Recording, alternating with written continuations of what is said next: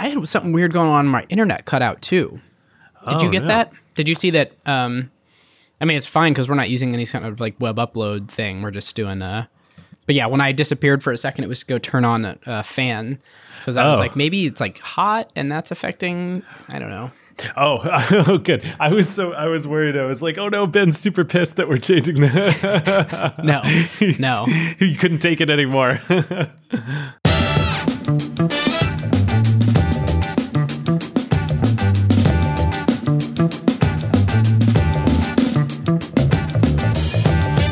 Welcome to season three, episode two of Acquired, the show about technology acquisitions and IPOs. I'm Ben Gilbert. I'm David Rosenthal. and we are your hosts. Today we are covering Xiaomi. You may already know a few things about Xiaomi that they make smartphones, they're from China, and they recently IPO'd. But today we're here to go deeper, understand what the company really is at their core, and talk about the exploding China tech sector. And we have with us today two of the best people in the world to help us dig in on these topics Hans Tung and Zara Zhang from GGV Capital. So Hans and Zara do a podcast called 996 that you should absolutely check out if this topic is of interest to you at all.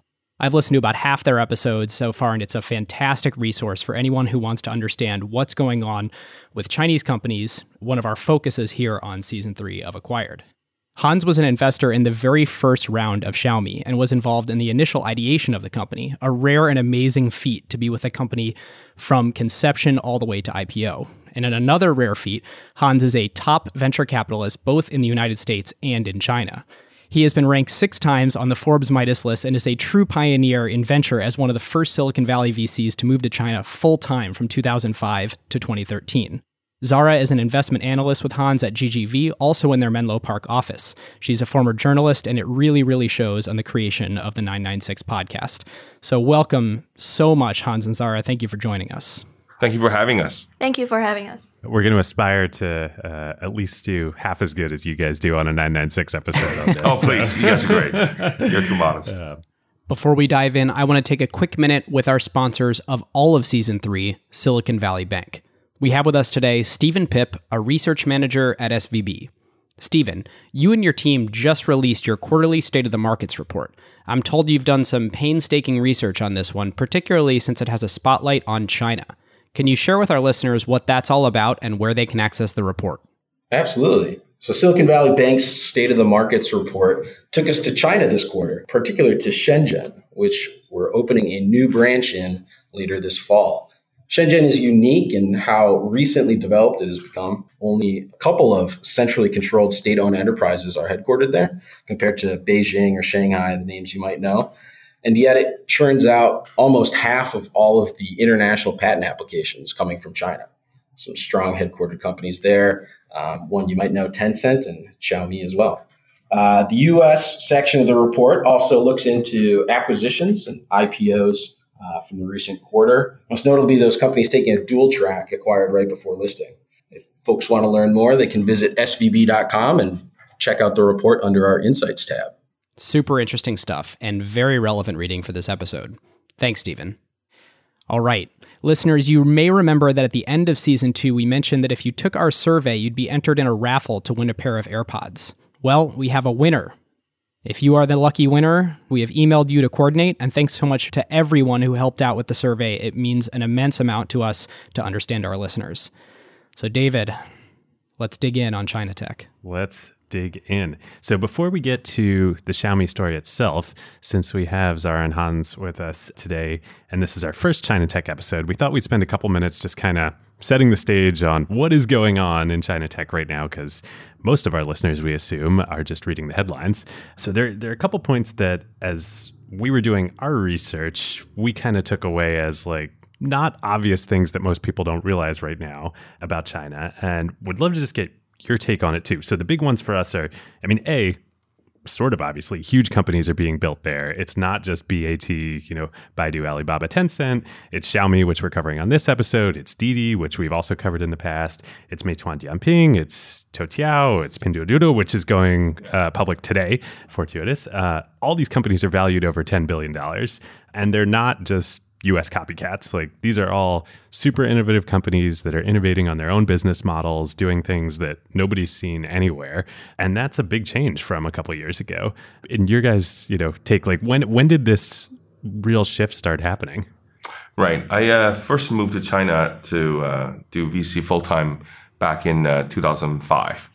I think in 2004, uh, Silicon Valley Bank, in addition to being a sponsor for your show, also organized a fantastic tour for a lot of US VCs on Sand Hill Road and other places to go to China together. And the uh, pace of change, speed of growth in China was uh, impressive. So a lot of people came back, start to either hire people in house to send them to China, or started to explore having affiliate funds. This is on the VC side. Uh, VC from the US side, that's right. And in China, for five years prior, uh, since uh, 1999 2000, there were a lot of VCs that were looking to do investments in China. Um, some even tried in the 90s, and uh, there were few IPOs of internet space in 99 2000 those during those two years. The most famous were the portals sina sohu and netease. And they obviously after 2000 the market uh, went south and many companies were not doing well. So there's a lot of doubt as whether it could happen. But as internet penetration take off both on the pc side via adsl and then five ten years later via smartphone the landscape for china changed dramatically that's when you know a lot of these companies, of course, were getting started, and you know Xiaomi in 2010, as we'll see. The first wave were the portals, and then uh, Baidu, Alibaba, Tencent were all started in the mid to late 1990s. The next wave, when you talk about a Didi or a ByteDance, a Meituan, a Xiaomi, they all happened mostly around 2010 and later. So during that uh, 10 year gap was um, the first five years, 2000, 2005 were the tough years, the lean years. Then from 2005, 2010, you see the desktop PC, the uh, ADSL wave type of companies emerging, start doing well. And then uh, people who gain experience from that wave ends up going after the next uh, trend, the next wave. That was the smartphone wave. It's fascinating. You say mid to late 90s. So it really is, for a lot of these companies, the initial Baidu, Alibaba, Tencent, and the portals, it's more akin to Amazon than any of the more recent US tech companies. I mean, this was, they, they survived the dot com era rather than being born after it. That gets lost a lot in sort of the US news cycles, is that these are 20 plus year old companies. Yes. And a lot of people think that they just came out of nowhere but they've been around for for a while. the, the more recent ones, the Meituan, Toutiao slash ByteDance, Didi, Pinduoduo, and JD, they, they came later. Of that bunch, JD is uh, public, about 55 to 60 billion dollar valuation, and they started in 2003, 2004 timeframe. Everyone else, including Xiaomi, started in 2010 and later. Yeah. I think one other point to really hit on before we get into Xiaomi is just the pace of execution and company building and growth is like otherworldly compared to Silicon Valley. I mean, Pinduoduo is a great example. It's going public today, going to be valued 15 to 20 billion dollars, raising over a billion dollars in the IPO. The company was founded three years ago. right. I'll start first and then let Zara add her points as well. And the price range for IPO was 16 to 19 dollars, yeah. and then open at 25, 26 dollars. and it's still trading at that that range between 25 and 27 dollars right now as we speak. Uh, the market is going to close in less than an hour. The round was way oversubscribed. It was impressive to see a lot of people looking at it as one of the next big things in China. I think in China, everything is sort of compressed. So I always feel like one year in the US is like five years in China. And you're sort of forced to do things quickly because if you don't, others will out compete and out execute. So if you talk about a bubble in the US, it's probably 20 companies doing the same thing, but a bubble in China is literally hundreds, if not thousands. So, how do you stand out um, in that environment? It takes very, very fast execution and strong team and just a lot of determination and hard work. This is probably a good time for a quick aside. Zara, why is your show called the 996 Podcast? 996 is the term that refers to the standard work schedule of a lot of Chinese tech companies, which is 9 a.m. to 9 p.m. six days a week. So that's how people work over there. And it's a lot of people are doing that voluntarily because if they don't, they can't keep up with the pace of growth at their companies. And they want to work more because they're just so motivated to make a better life for themselves because the rewards are so great. There's definitely a bias here in the valley uh, or in US in general. If someone works too hard, something's wrong because that means that person's inefficient, uh, doesn't know how to work life balance. But in China, the level of intensity and drive is quite impressive. Some people compare this to the Japanese or the Koreans in the 80s and 90s. We disagree because in the other places that we have seen this kind of work ethic, it tend to be in companies that are more conglomerates, bigger, then the employees are getting paid on salary, and there's less of an entrepreneurial thing involved. Whereas uh, this time in China, um, yeah, these are all startups. These are all startups. So the even some argue only the top 20% of people get get a lot of options. But what we what we're seeing is that the ones who didn't get as much options in the in the company that they, they work at, they're willing to go out and catch the next wave by being Yeah, founders they go on the next their own companies. That's right. So you see people starting new companies sooner, faster, quicker, and Which is and definitely before- not what happened in Korea and Japan. correct. Yeah. Interesting.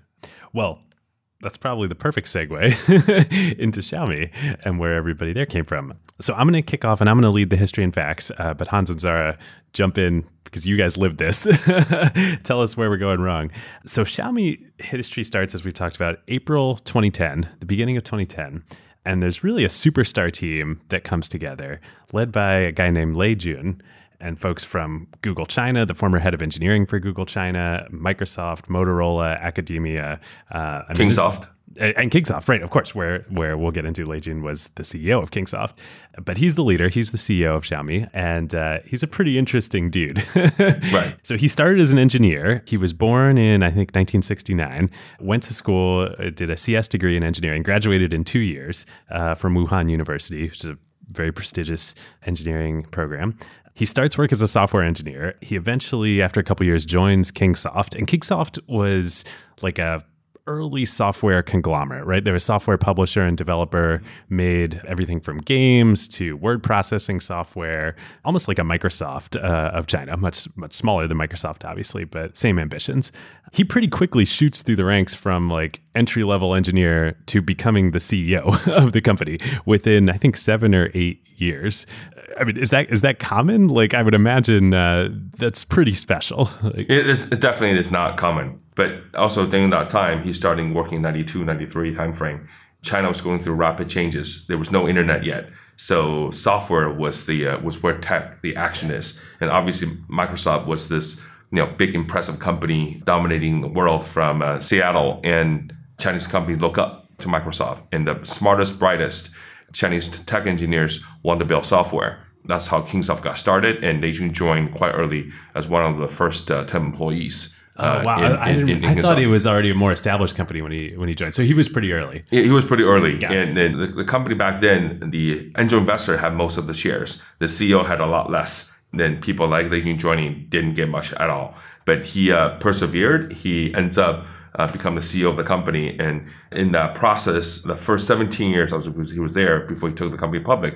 The company evolved from a software company to a security company to a, a gaming company, and throughout the whole cycle, he learned how hard it was now to have option as a, as a tool to get people to change and evolve a few times in order to find a better way to grow. During that time, he also uh, came up with the idea to do e-commerce and spun off a team to do what is called Joyo, and it was later sold to Amazon and become Amazon China. Ah, wow, that's pretty awesome. So he was uh, clearly inspired by uh, Silicon Valley early on, Yeah. and one of the pioneers in China in internet space to to sort of evolve from software into internet, go from Microsoft to Google to you know Amazon to now today, Xiaomi.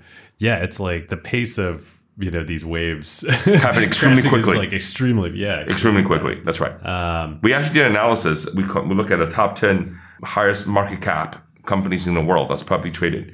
And ten years ago, in 2008, most of them were not tech. And most of them were oil and gas companies, wireless carriers, or financial institutions. Uh, Microsoft was the only true tech company amongst top 10 in the world back then. These days, it's the FANGs plus Alibaba and Tencent in China. So you see seven of the top 10 are tech companies. Many of them are internet uh, focused companies. And then um, the market cap changed dramatically for them. And Hans, to, to pile onto that, so not only are the most valuable companies tech companies now, the ones that have performed the best in recent years are also tech companies. And I saw this incredible stat this morning that is the FANG stocks, Facebook, Amazon, Apple, Netflix, and Google, were single-handedly responsible for the S&P 500 being positive for the first half of 2018. If, if you take those stocks out of the S&P 500, it was actually down uh, seven tenths of a percent which is insane to think about. This is what we're seeing in the US. The gap is even wider in, in developing countries where the offline world is even less efficient than the offline world here in the US. So you look at Alibaba, GGV was early investing in Alibaba. Uh, we invested in uh, Alibaba in 2003. Valuation was a quote unquote very expensive $180 million. Uh, that's 2003. 15 years that's, later. That's million with an M, not with an M, not, not right. and 15 years later, it's a half a trillion, yeah. uh, 500 billion dollars. And during that same span, Google actually grew by less than 10x. Alibaba's a 1000x. That's the thing we see that in developing countries worldwide, we will see the impact of tech, internet play even bigger role than it has done in the US. Before all the internet companies became so big in China. I mean, the big Chinese companies were the state owned enterprises, right? And it seems like now, you know, like you were saying earlier, everybody either wants to work for uh, these big internet companies or go be an entrepreneur themselves. Mm-hmm. It's, it's, a big change. Even five, ten years ago, we see a lot of people come out and want to have a good job that's safe, often with the government institutions or state-owned enterprises. These days, you see a lot more people willing to work in internet companies, tech companies, because they know the growth is a lot faster and the chance for career advancement is a lot better. So, Lei Jun, of course, being prime example. Uh, so he's now CEO of Kingsoft. We're in the mid 2000s and he makes kind of a surprise decision or at least it seems in the researching like a surprise decision. At the end of 2007 he retires from kingsoft right. as ceo he eventually would come back and i believe he's now chairman again but he retires day to day as ceo takes a step back but he doesn't really stop. He starts becoming a very prolific angel investor. Correct. and you were working with him a bunch during this time right? Yes. You've talked about and um, he's talked about too that there were there were kind of three main trends that he saw at this moment in time that he thought were going to create a lot of new companies in the future. And that was the rise of social, the rise of e commerce, particularly, and particularly in China because there wasn't as much offline commerce developed. And then, of course, the coming wave of mobile, which was a huge global trend as well. How did you first end up getting connected with him and, and start investing with him as he's doing all this angel investing? I, I didn't know he was an active angel investor. He did never publicize it. I was looking for companies to invest in the online gaming space because you can see gaming take off, but the chance of each any of the any particular game do well is quite high. So we're looking for ways to invest in the gaming space that we're selling uh, shovels that can be the, the arms dealer. We look at media, we look at tools, look at a variety of, of ways to feed into the gaming market. One of the company uh, eventually become a company called YY and also listed yeah. in uh, on, on Nasdaq and GGV's investor in it.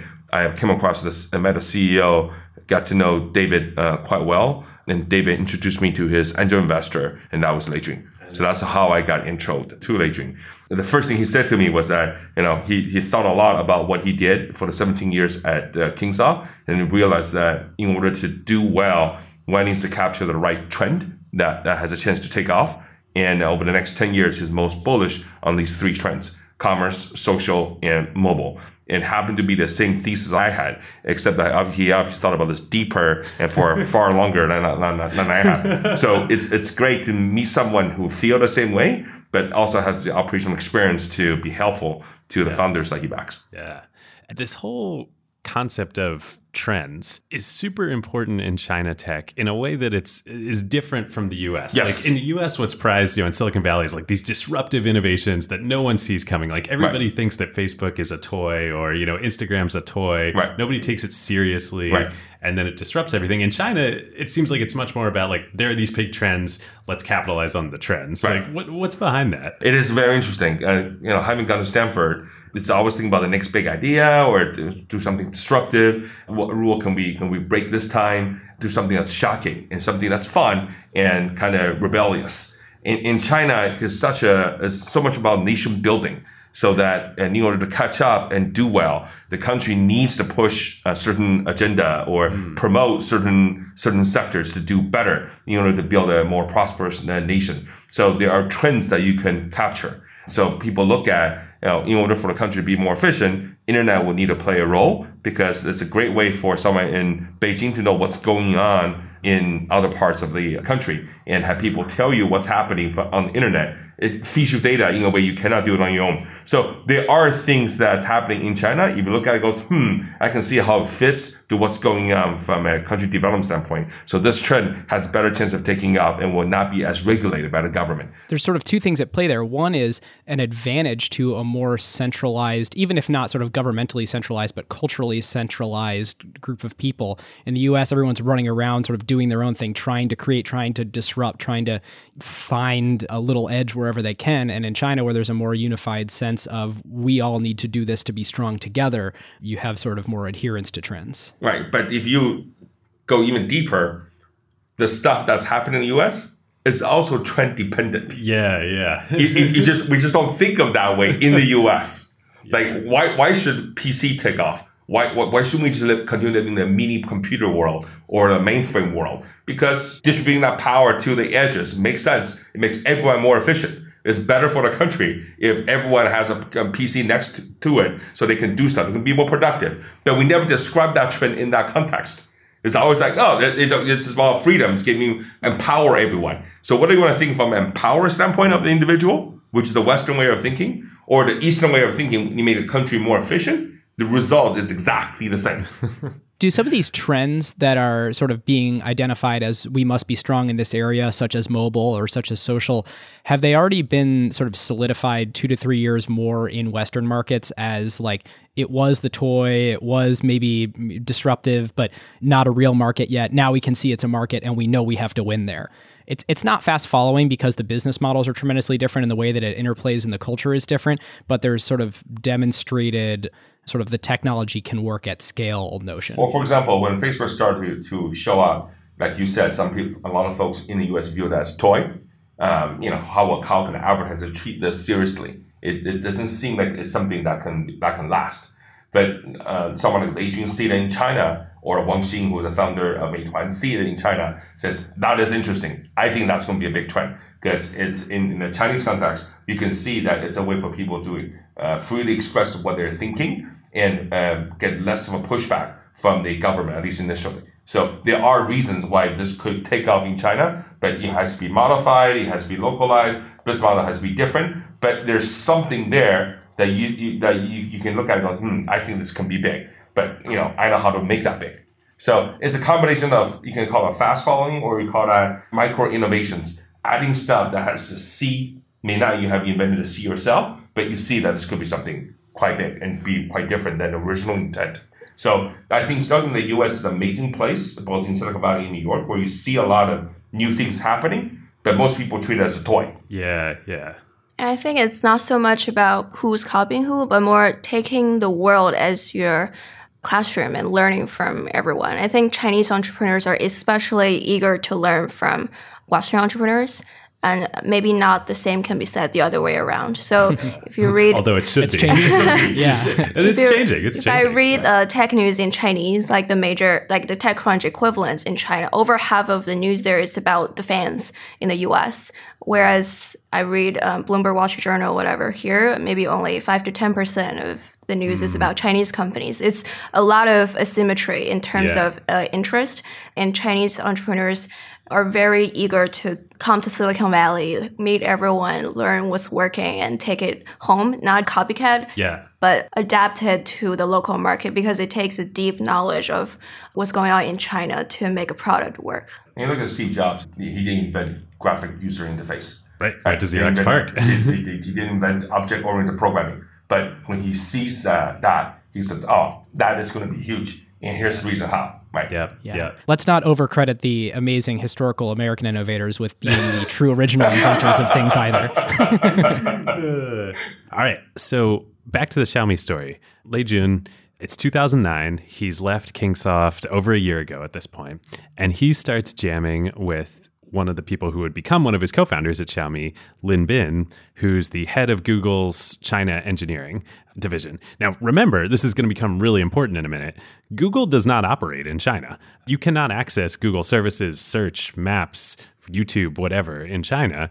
However, the mobile and smartphone market is starting to rise, and it's pretty clear at this point that Android is going to be likely the dominant operating system in the whole world, including China. But there's this gap where there is no Google, yet there is Android in China. So they start jamming on this. They realize this opportunity, and even that was it was still a little bit of a leap at the time. Nokia It's, was it's slightly slightly different. I think Google was operating in China, and about close to twenty percent of the market was Google. So Android has come out, but it's very early. Um, back then, only HTC phones have done well. Samsung phones have not. So it wasn't that clear that Android can beat iPhone because in the early days, iPhone was still offered a better integrated experience. So the discussion that Lei Jun and Lin Bin had was that is it possible to build a phone using Android kernel that can offer a better integrated experience by owning both a hardware and a software piece?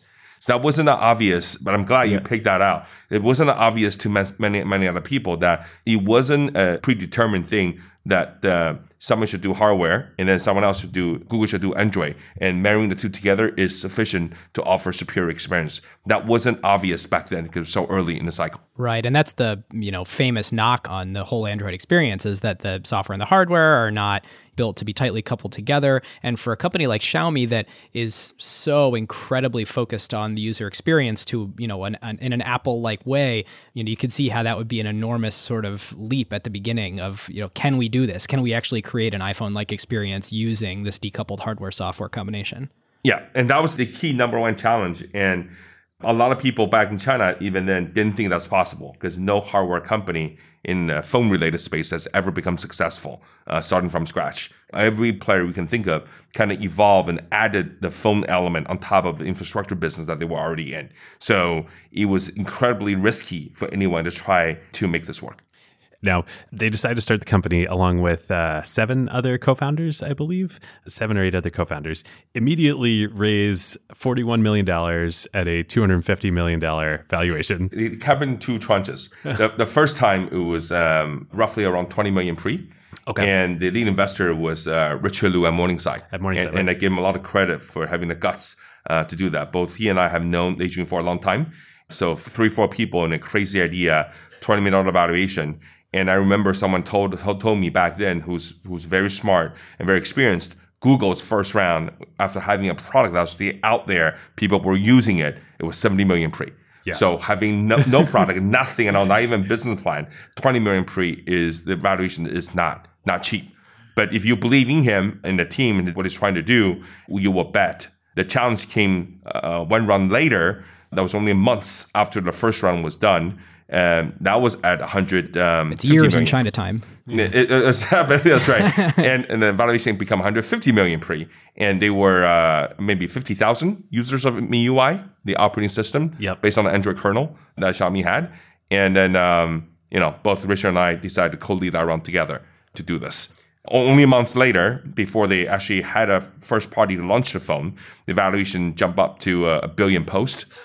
Remember, this is 2010 this is in 2010, China. This is not and- 2018 in Silicon Th- th- Valley. That's right. By the time he hits a billion dollar valuation, it was already 2011. And then I give um, Lei Jun and then Tuck at Shunwei, also Richard at Morningside, a lot of credit for co-leading that round between Shunwei and Morningside. So there were there were a number of people that had the guts. Um, not many, but a number of people had the guts to lead each round and step up with meaningful money at stake at that time. And so, if you didn't think that the, the, the, the team can pull off that vision, it's uh, everyone who passed on it. I think is extremely logical and reasonable, and I never, I would never fault them for for doing that because it's crazy. It's always that way, Hans, but that's not how you drive returns. Correct. In venture, it- it- you have to somehow figure out a way to bet systematically and take enough risk to find those outliers. So one thing I want to pick up on that I think is super important understanding what's going on at this time, Hans, you mentioned MIUI, which is the it's a skin on the Android kernel that the company develops during this time before they have their own phone. Let's talk a little bit about that. So there was a company. I think it's bankrupt now, but there was a, a product and a company here in the U.S. called Cyanogen. Uh, Cyanogen Mod. Yep. There was a great engineer up in Seattle actually Yep. who had hacked Android and basically this is very very early days of Android Yep. and created this skin on top of it, not a full replacement of Yep. the Linux-based operating system, Yep. but a new UI. Yep. And that was Cyanogen. Uh, ends up they start a company around that. Ends up getting backed by Andreessen and Benchmark. Yep. Uh, doesn't work out. But so that's going on, and that essentially is the same thing that Xiaomi does for MIUI, Mm-hmm. and that's what MIUI is. How did that all come together? Did they see cyanogen and see that this is possible? Uh, was it developed independently? Because it happened pretty fast. that, like, uh, that, that, that was something that was discussed in Xiaomi early on. But I think the Chinese entrepreneurs know that their execution is, far better. Yeah. So they didn't have to take away anything from what the other countries and teams were doing. and it was all open source. Too. It's all open source. So once you you know what is potentially possible, even though it's not proven yet, Yeah. Do you think you can execute it better Yeah. and figure out a way to make it work in the ways other can't? Well, also the just the you know in China yet with this opportunity, I mean it's pretty amazing what Lei Jun and the Xiaomi team does. They create MIUI. There's no phone yet. They release it so that anybody with an Android phone can install That's it right. on their It phone. was open source. That's and right. it, it really takes off and it gets these super hyper engaged users on product forums and that's kind of the the root of the Mi fans that start that which we'll get into in a minute. like Zara mentioned 996, I remember going to visit Lei Jun and Lin Bin and the rest of the team in 2010. Actually, Lin Bin is not there. He was still at Google at that, at that time. And then uh, it would be at around midnight, and there would still be people in front of me waiting to talk to Lei Jun. You realize that you know they figure out a way to combine the best of the knowledge that they they, they picked up while they work in the bigger companies, yet they retain the nimbleness and the drive of a startup and having the two culture be able to mesh together. It wasn't easy, but they made that work. They update um, MIUI every single week. No one has ever done that anywhere else in the world. They update that every single week. So if you are a fan of open source software and you like Android, you can't help but realize that this team out of middle of nowhere in Beijing was doing something revolutionary. Yeah, yeah. I wrote in my notes. It's almost a joke. You know, we talked about in the Tesla episode on our last episode about the Tesla being the iPhone of cars because you know it's a computer. You can That's right. upgrade it. They ship over the air updates. It's almost like MIUI is the iPhone of iPhones. Like you know, if you have Android or you have stock Android or you have iOS, you're getting yearly updates. But the Xiaomi team, like you said, is shipping major updates every single Week. week, to this new skin that they've developed. Right. It's- and and people, people responded. A lot of people say this is what Android should be doing, but Yeah. not doing. You're doing it. So I know in the US we value a lot on idea origination. We place a premium on that, and there, there- there's, there's nothing wrong with doing that. But I think we also need to give people enough credit to take an idea and you make do whatever it takes to make that work. That's much harder and takes a lot more discipline and a grind for a longer period of time. And so both both both have value. Yeah. What I think it's just super well illustrated here between, you know, Android, which is still on core Android, still on an annual release cycle, uh, maybe a little faster now, but not much. You know, and Cyanogen, of course, is great. And they're like, you know, working on stuff too, but not moving at anywhere near the same pace that Xiaomi is. No. So this is I, I when I look at this, this is not government influence. It's not like somebody give uh, Xiaomi extra salary or subsidy or grant to ask them to move faster. It's uh, completely from within. This is why I love tech. Is uh, it's true meritocracy. So Hans, the, the original business plan was to build amazing phones at reasonable prices and sell them over e-commerce. What was the decision like uh, when deciding how to enter the market around should we build a phone first or should we make a skin of Android first? early on, Lei Jun had an inkling that to make it work, what is now called the triathlon model, that you need to have to do three things well. You got to be able to do the skin and make that extremely valuable, so people want it more so than the Android software originally. So that's number one. Number two, you got to be able to have a hardware that that when it's uh, quote unquote integrated with the software can offer superior experience than a decoupled solution that was out there and that was more more the dominant form of alternatives.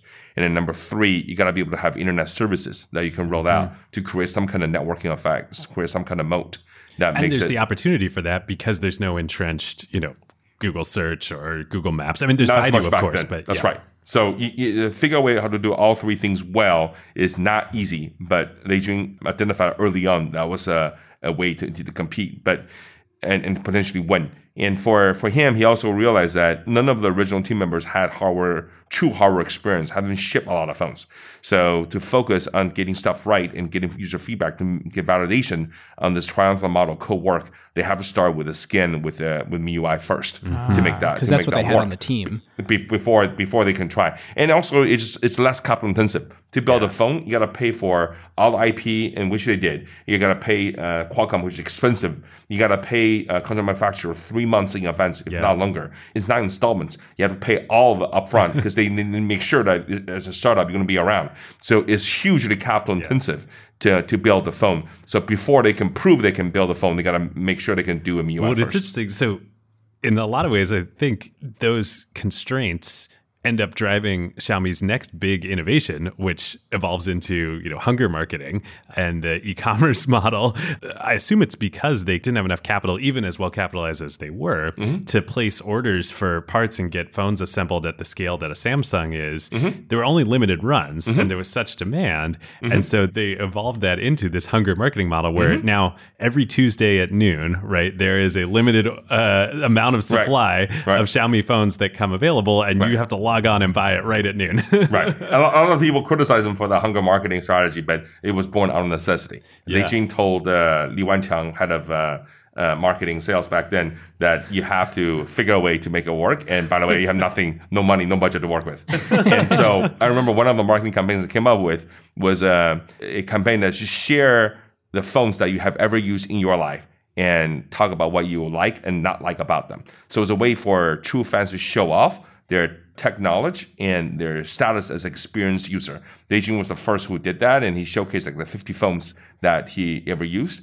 And there were about 560,000 people on their own decided to participate and share what, what the phones they have used in their life. Half a million people. half a million people. So not spending any money at all. Half a million people within a few weeks time frame participating in a campaign. And that's when I know, even before they launched the phone, that there's a market there.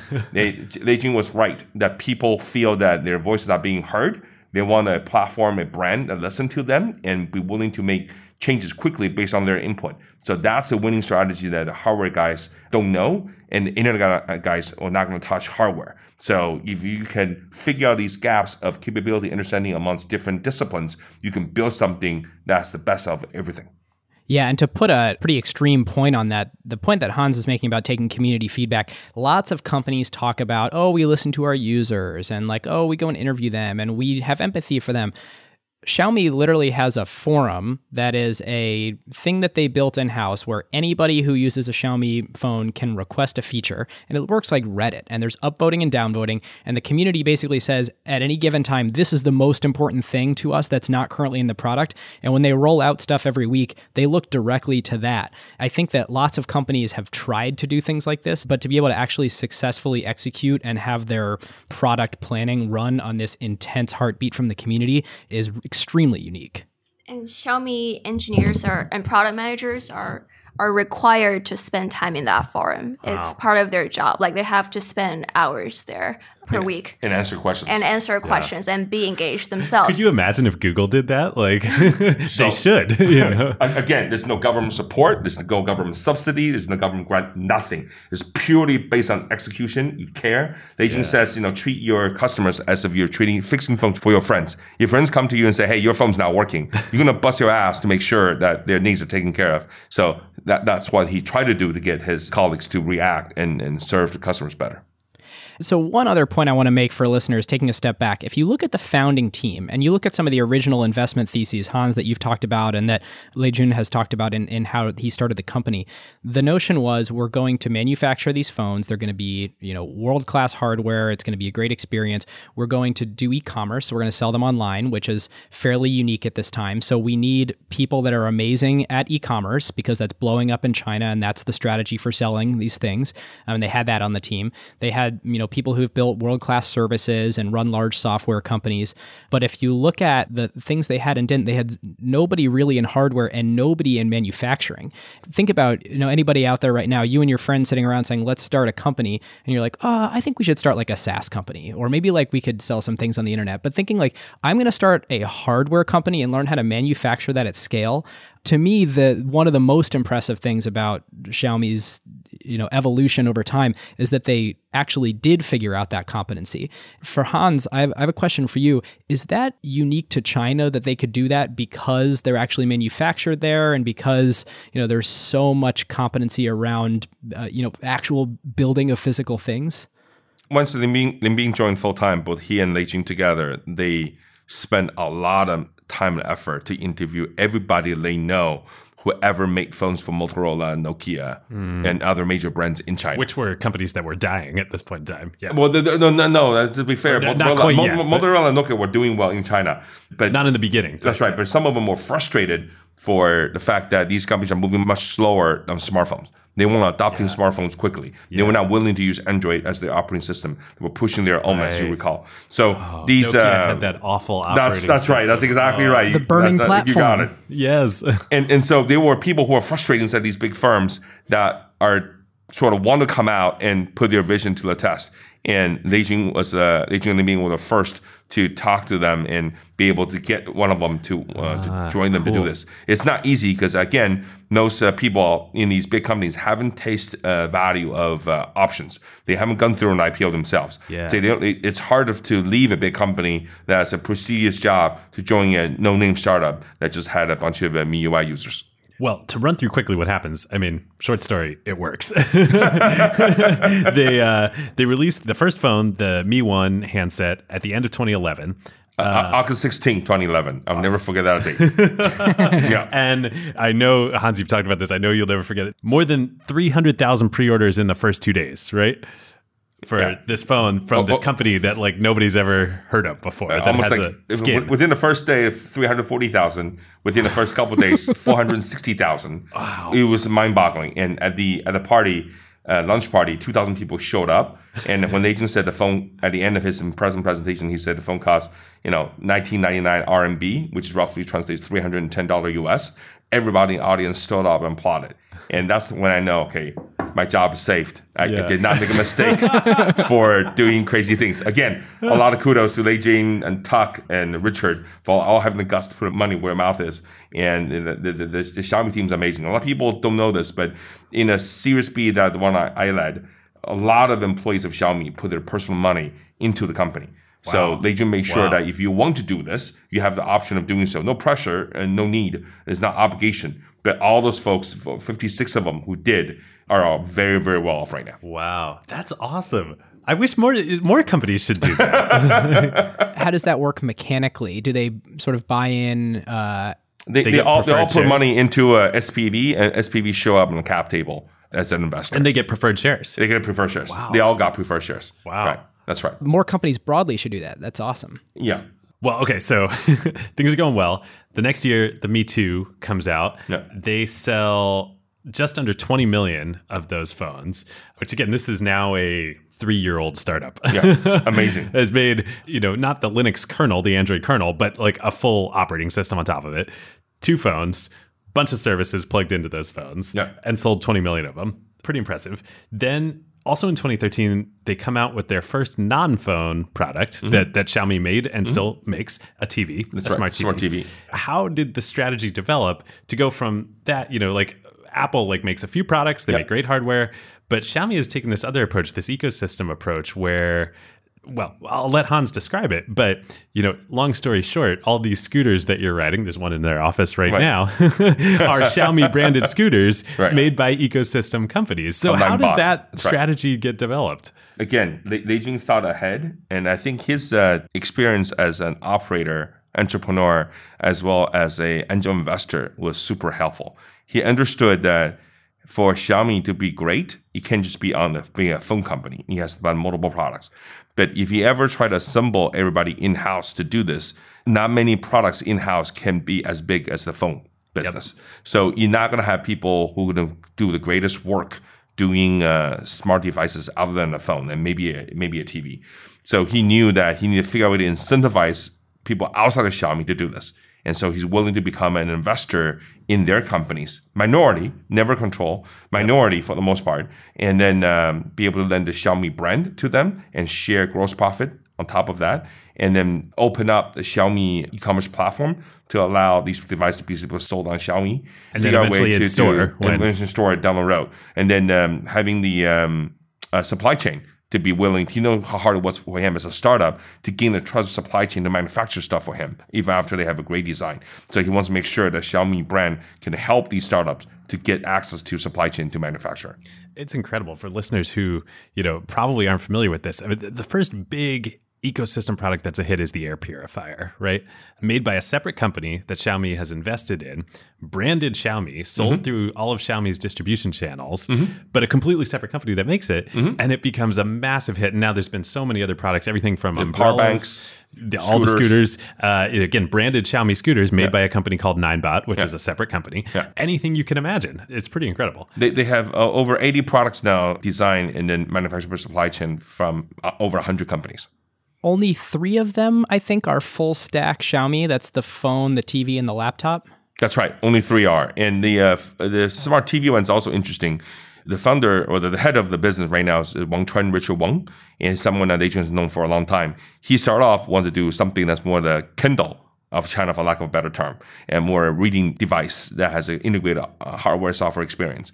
And I was actually a, a, small personal investor in that in that company, but it was harder to make that work in China. Just just a different market. They doing, and he actually invested in, in Xiaomi early on as a personal investor himself. So he and Adrian stay close, and then eventually decide that if he joined Xiaomi full time, then the team he built at Kindle can come in and ends up build smart TV. Mm, and uh, cool. And so without him joining, it may, it may, have taken a while for Xiaomi to figure out who's going to drive the next product. The next product. And, yeah. and the Xiaomi ecosystem only happen after smart TV becomes a uh, something that can be a successful example, hmm. case study for others. All right, so this is a great part of the show because this is where we're really starting to tease out what is Xiaomi as a business and how is it different because I think that a lot of people at first blush say, "Oh, maybe it's like the next Apple. They're making smartphones, everybody's using them, they're doing a lot of the software themselves." And the question about Apple is always, can they have another iPhone? And most people think no that they'll never have a product at that scale that's that profitable again. And, uh, you know, what have they done about it? They've come out with the watch that's doing well. They, they have some of these other products that will never be as big as the iPhone. And the approach that Xiaomi took to that is well, we have all these competencies and we could sort of platformize those competencies in a very Amazon like way. So, the way that Amazon opened up AWS to other people to sort of start a new business line, Xiaomi is sort of doing that same thing with their manufacturing, with their supply chain, with their branding, with their e commerce. But rather than, you know, silently running on AWS in the background, a lot of these products are actually now Xiaomi products. And so not only it'd be you, like uh, Airbnb by, you know, by Amazon, which in some sense it is, right? It runs on AWS. Yeah, but it's just a really fascinating strategic move that we just don't really see in in the US. Right. Lei Jun is has always been impressed by a Muji Uniqlo in Japan also Costco in the U.S., obviously Amazon as well, since, since he sold his second startup, Joyo, to uh, to Amazon. So he knew that there's more things that a rising middle class in developing country like China will want to buy beyond the phone. So how to take advantage of that, and when someone trusts the brand for one product category, give them more products that they will want. And how can you do that at a world class design for every single product but it make the price much more affordable for the mass market, the, the rising middle class in these countries. The goal all along was not just to do a phone, but how to do more than phone it was much bigger of a challenge and question. And I think uh, over time he figured out the ecosystem approach, making uh, the product leader for each product a true founder and entrepreneur yeah. was the best solution. The everything store. That's right. I think he's mentioned before that his goal for Xiaomi is really to allow customers to be able to shop in their store with their eyes closed. So they, they can buy hmm. anything they want and trust that it will be of high quality and they will like the product. So it doesn't take a, like if you like the brand, you're gonna like whatever yeah. it makes. So yeah. whatever Xiaomi makes, I will buy it. So yeah. that's their goal, right? Right. and the so beauty cool. the beauty is that when you have the model like that, then the frequency of visits per store or per online shopping mall is much higher. Yeah. Much, much higher, right? Yeah. How, how, often do you replace the phone? At best, six how months. often do you go to the Apple store? Right. Even, if store, even though it's an amazing Wi-Fi. store, yeah. right? You don't need to go there that often. But the Xiaomi store becomes a place that people just go to go check out every couple weeks. Yeah. Because uh, there's always something new from one of the ecosystem companies. It's like Brookstone, but all the things are super useful. I was going to talk about Hugo Barra here. I'll, I'll just mention him. Uh, Hugo Barra But is if, a, even before that, I will add that selling the phone over internet was not easy, even though e-commerce in China was doing well back in 2010, 2011. But uh, Google had tried to sell their first, its first The phone Nexus, online. yeah, the first That's Nexus, right. yeah. Great phone, but it was just hard to sell on the internet. hard, People yep. just like, you know, why? I'm used to buying offline. So it was not obvious that that can work. If Lei Jun and the team did not do MIUI well, did not have a lot of users who like MIUI already, and the price point wasn't that competitive, you cannot start a bus. I remember after the, the lunch party, I went to a barbershop to get my haircut. And uh, I whip out a, a MIUI phone using it. And my barber was asking me what that was because she has never seen it before. And she asked around, no one else has seen it as- after I said it's Xiaomi. But there's one guy in, in the barbershop, one, one of the barbers, who is probably the most tech savvy of the bunch. And he knew Xiaomi phone because he, he you know, follows what's cool and hot Yeah. online. So he said, oh, this is the best phone right now. It's so cheap, but it's world class. All the, the chip is the best Qualcomm chip you can find right now, Snapdragon. And it is amazing. When Sue said that, the other six people all turned their heads. They all congregate next to me, want to check out the phone, say, "Oh my God, it's only 19.99 RMB. It's so cheap. It looks so good." Immediately, the fan, Mi fan, turned the other six um, folks in the in the in the barbershop immediately became someone who wants to buy Xiaomi phone. Wow. And, that- Yeah. the- and then the- you the called up cost late that June and you're like, can I give you more money, please? the, the, the cost of that promotion is zero. No government subsidies needed, no government grants wow. needed, but just by out thinking, out executing, you become a phenomenon in itself.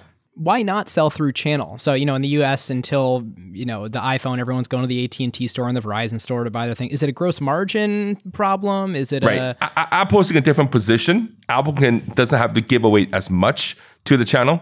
All the other phone companies do. And if you look at the marketing costs and sales costs, even for Apple, for most phone companies, it ends up being somewhere between 30 to 40% of sales.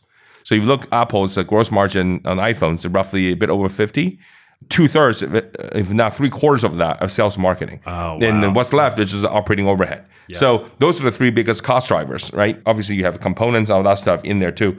But beyond that, it's ex- an expensive item. And for phone company that's not a iPhone, then you have to give away more to the channel as well. channel, And it's just not as, uh, and you don't get feedback as quickly because people cannot tell you the problems uh, themselves. So doing it over the internet makes it a lot more efficient if you can make it work because the feedback is immediate, as you know.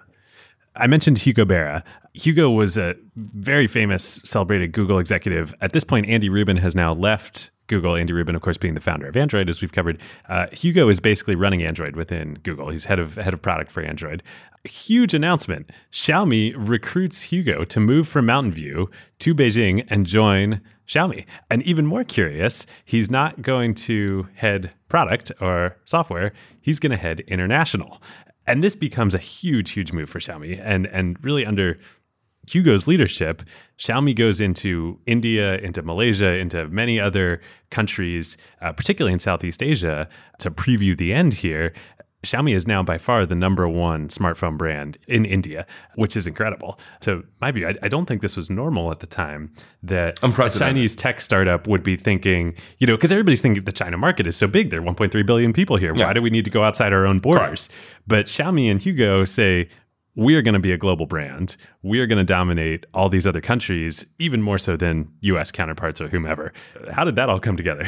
Well, I think you know Lin Bin also from Google, so he knows um, uh, Hugo Barra from before, and also they were mutual friends. In particular, Robin Chen, who uh, helped to bridge that gap, and then a bunch of us have met uh, Hugo over the years. I first hosted Hugo and Robin uh, and and uh, JP, three folks, uh, to visit China in 2006.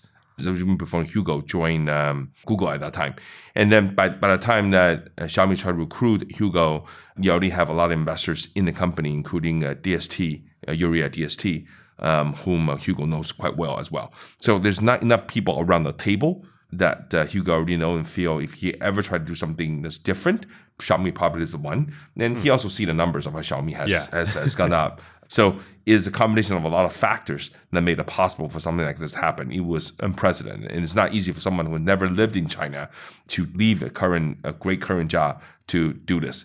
And uh, as soon as he joined, I remember his Sina Weibo fans shot up.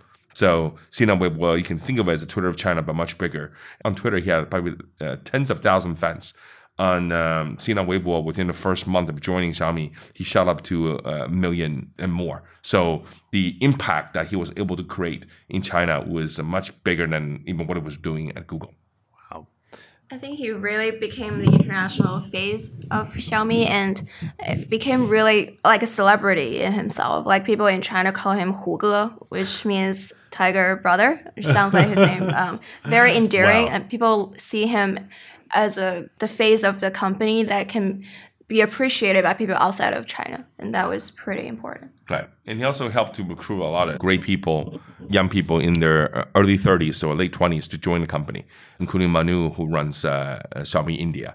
And so a lot of people he recruited now that uh, managed and, and have have done well within the Xiaomi and on their own have um, ended up making great great contributions. So without Hugo joining, Xiaomi may not have been able to attract those people to join them. I think they put a lot of emphasis on recruiting the right people to make things happen, and he he's even planning ahead these days, trying to get younger people to do more. He, he's experienced enough that he always think ahead about what else he needs to continue to scale the business. So on the back of all this, end of 2014, Hugo's now been in the seat for a year. They're getting moving into India in particular, but all, all these other countries. Xiaomi raises a billion dollars at a $45 billion valuation, becomes the most valuable startup in the entire world. Pretty amazing. After that, there's some hard years. right. What about a year and a half? Yeah. It, it, was not as easy for Xiaomi. And uh, we probably don't have time to cover in depth, but I mean, basically, this was so now we're in 2015, 2016 a couple things happen. One, globally, smartphones become a lot more commoditized. It had been such a huge growth market across the world for so long, but now Android's very established. It's Android, right. it's iOS, uh, and all the Android manufacturers are duking it out, and Xiaomi gets sucked into that. Also, though, e-commerce growth in particular in China plateaus itself. And so China growth, which had been incredible for the last few years, slows down a lot, even as all these other countries are coming online that must have been a, uh, a real test of faith. And as we'll see, the company makes it through this period. But on the inside, you know, I mean, because I assume India especially was really, really growing at this point. Yeah. Were you guys seeing the signs of hope that the company would get through this? I think a couple things that happened. One, Lei Jun, in addition to deciding to do Xiaomi ecosystem, also decided to launch a phone called Redmi. That's not as uh, popularized. Redmi costs less than $100 to users. It's a different brand than Xiaomi, but it's in the Xiaomi family of products. And it's very effective to beat competitor from who can potentially undercut them from below by going after the market themselves. Right. That was a controversial decision. It wasn't clear that was the right answer uh, to do, but Lei Jun eventually took the guts and made that work. And that helped them with international expansion as well. And the second thing that they did well, and it's, uh, it's not as obvious from outside, is that the um, Chinese e-commerce penetration rate back in 2014, 2015 is roughly close to uh, 10%, which is the e-commerce penetration rate in the US. Yep. So to penetrate even further as a percentage of uh, retail right. in China, it, it will needs time to prove that it can continue to grow, which it did later. Yeah. But for a brief moment in time, people need to see whether this can be could more people shop online in China than there are in the US, which invented e-commerce in the first place. And that took some effort to show that yes, indeed it will. And by that time, Xiaomi's phones have done so well in the market and have such a great market share anybody who was willing to buy phones online at that point in time have either heard already. of Xiaomi or bought yep, Xiaomi phone. Yep, yep. So you want to grow and get the another 90% of people who are used to buy stuff offline to also buy a phone, you can't just do it online anymore. And that was the lesson that Adrian and the team eventually figured out and start experimenting idea of doing an offline store to right. see if it makes sense. And um, they had a lot of Xiaomi stores that were fan stores. People come in and get the product fixed but can you turn that into a retail store and do it well and end up figuring out a way to make that work? So in 2017, though, things really turn around. The company goes from flat revenue growth to 70% revenue yeah. growth in one incredible. year. Uh, incredible.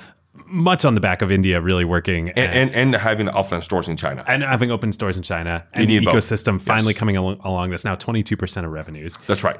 May of 2018, just recently, they announced they're going to file to go public. Estimated could raise up to $10 billion.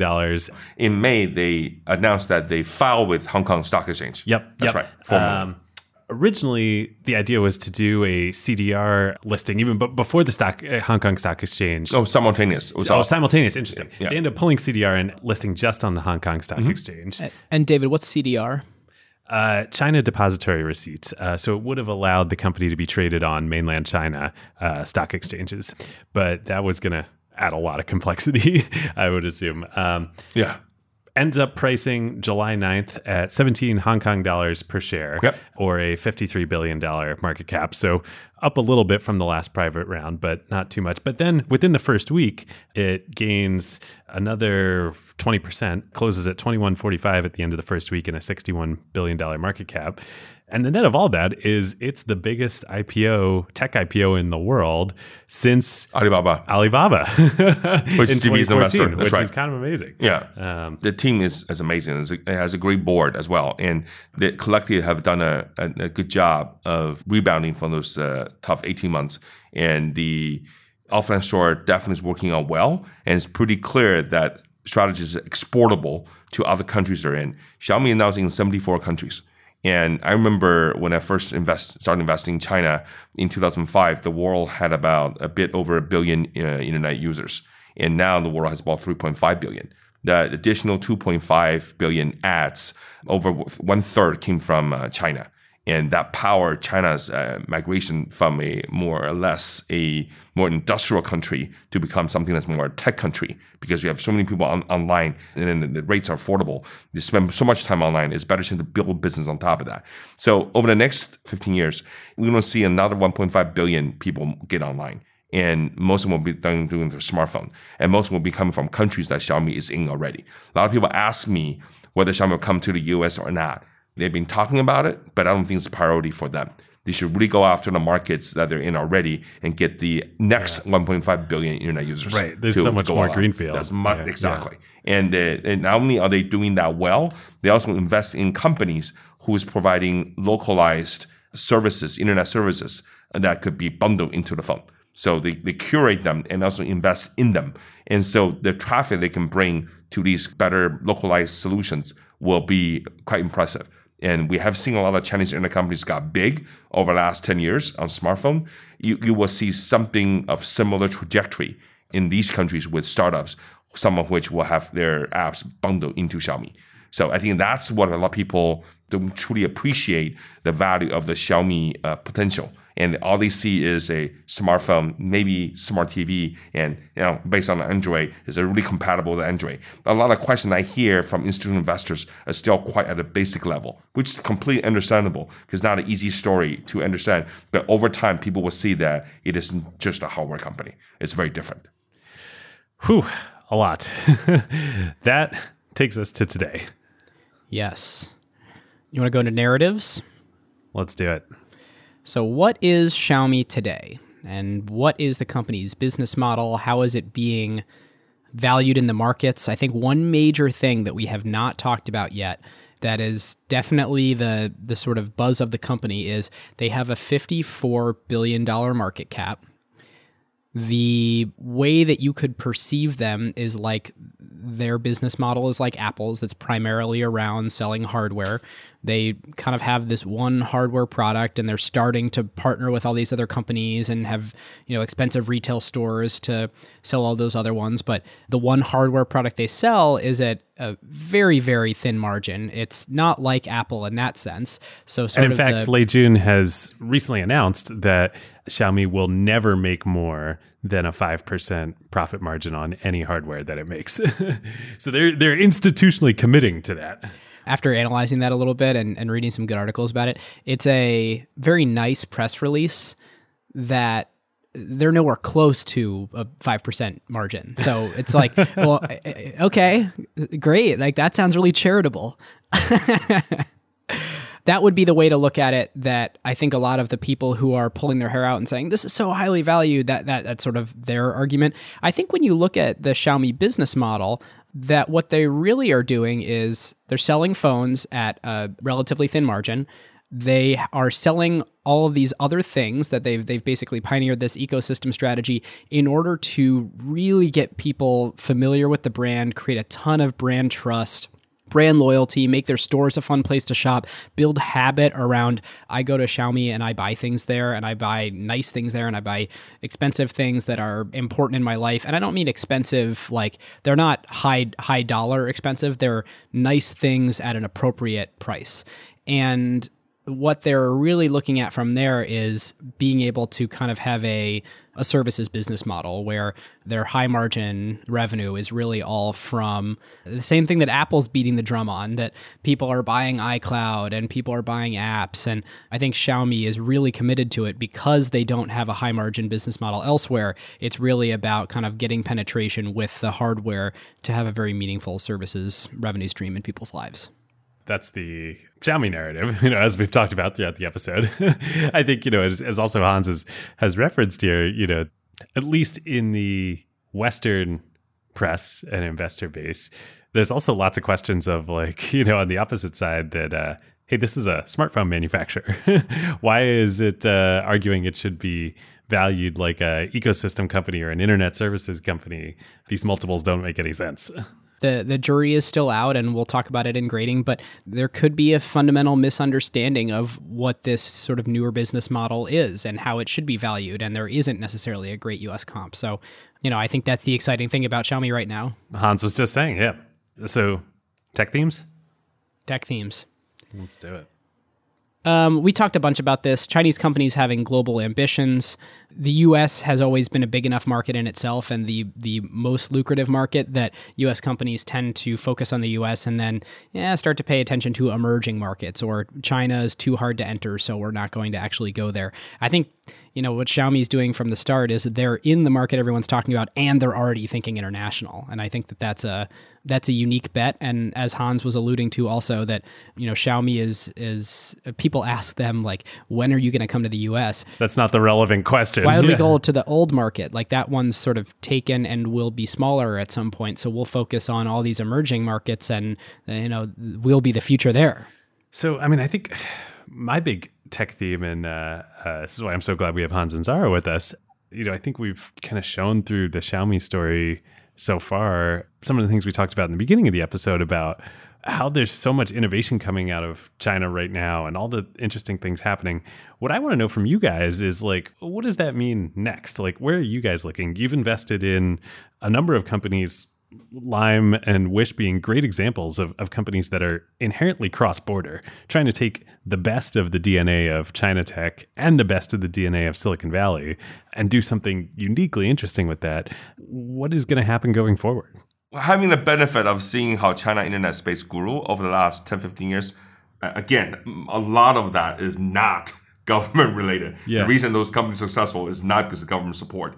Um, they just figure out a way to execute better and figure out a way to innovate.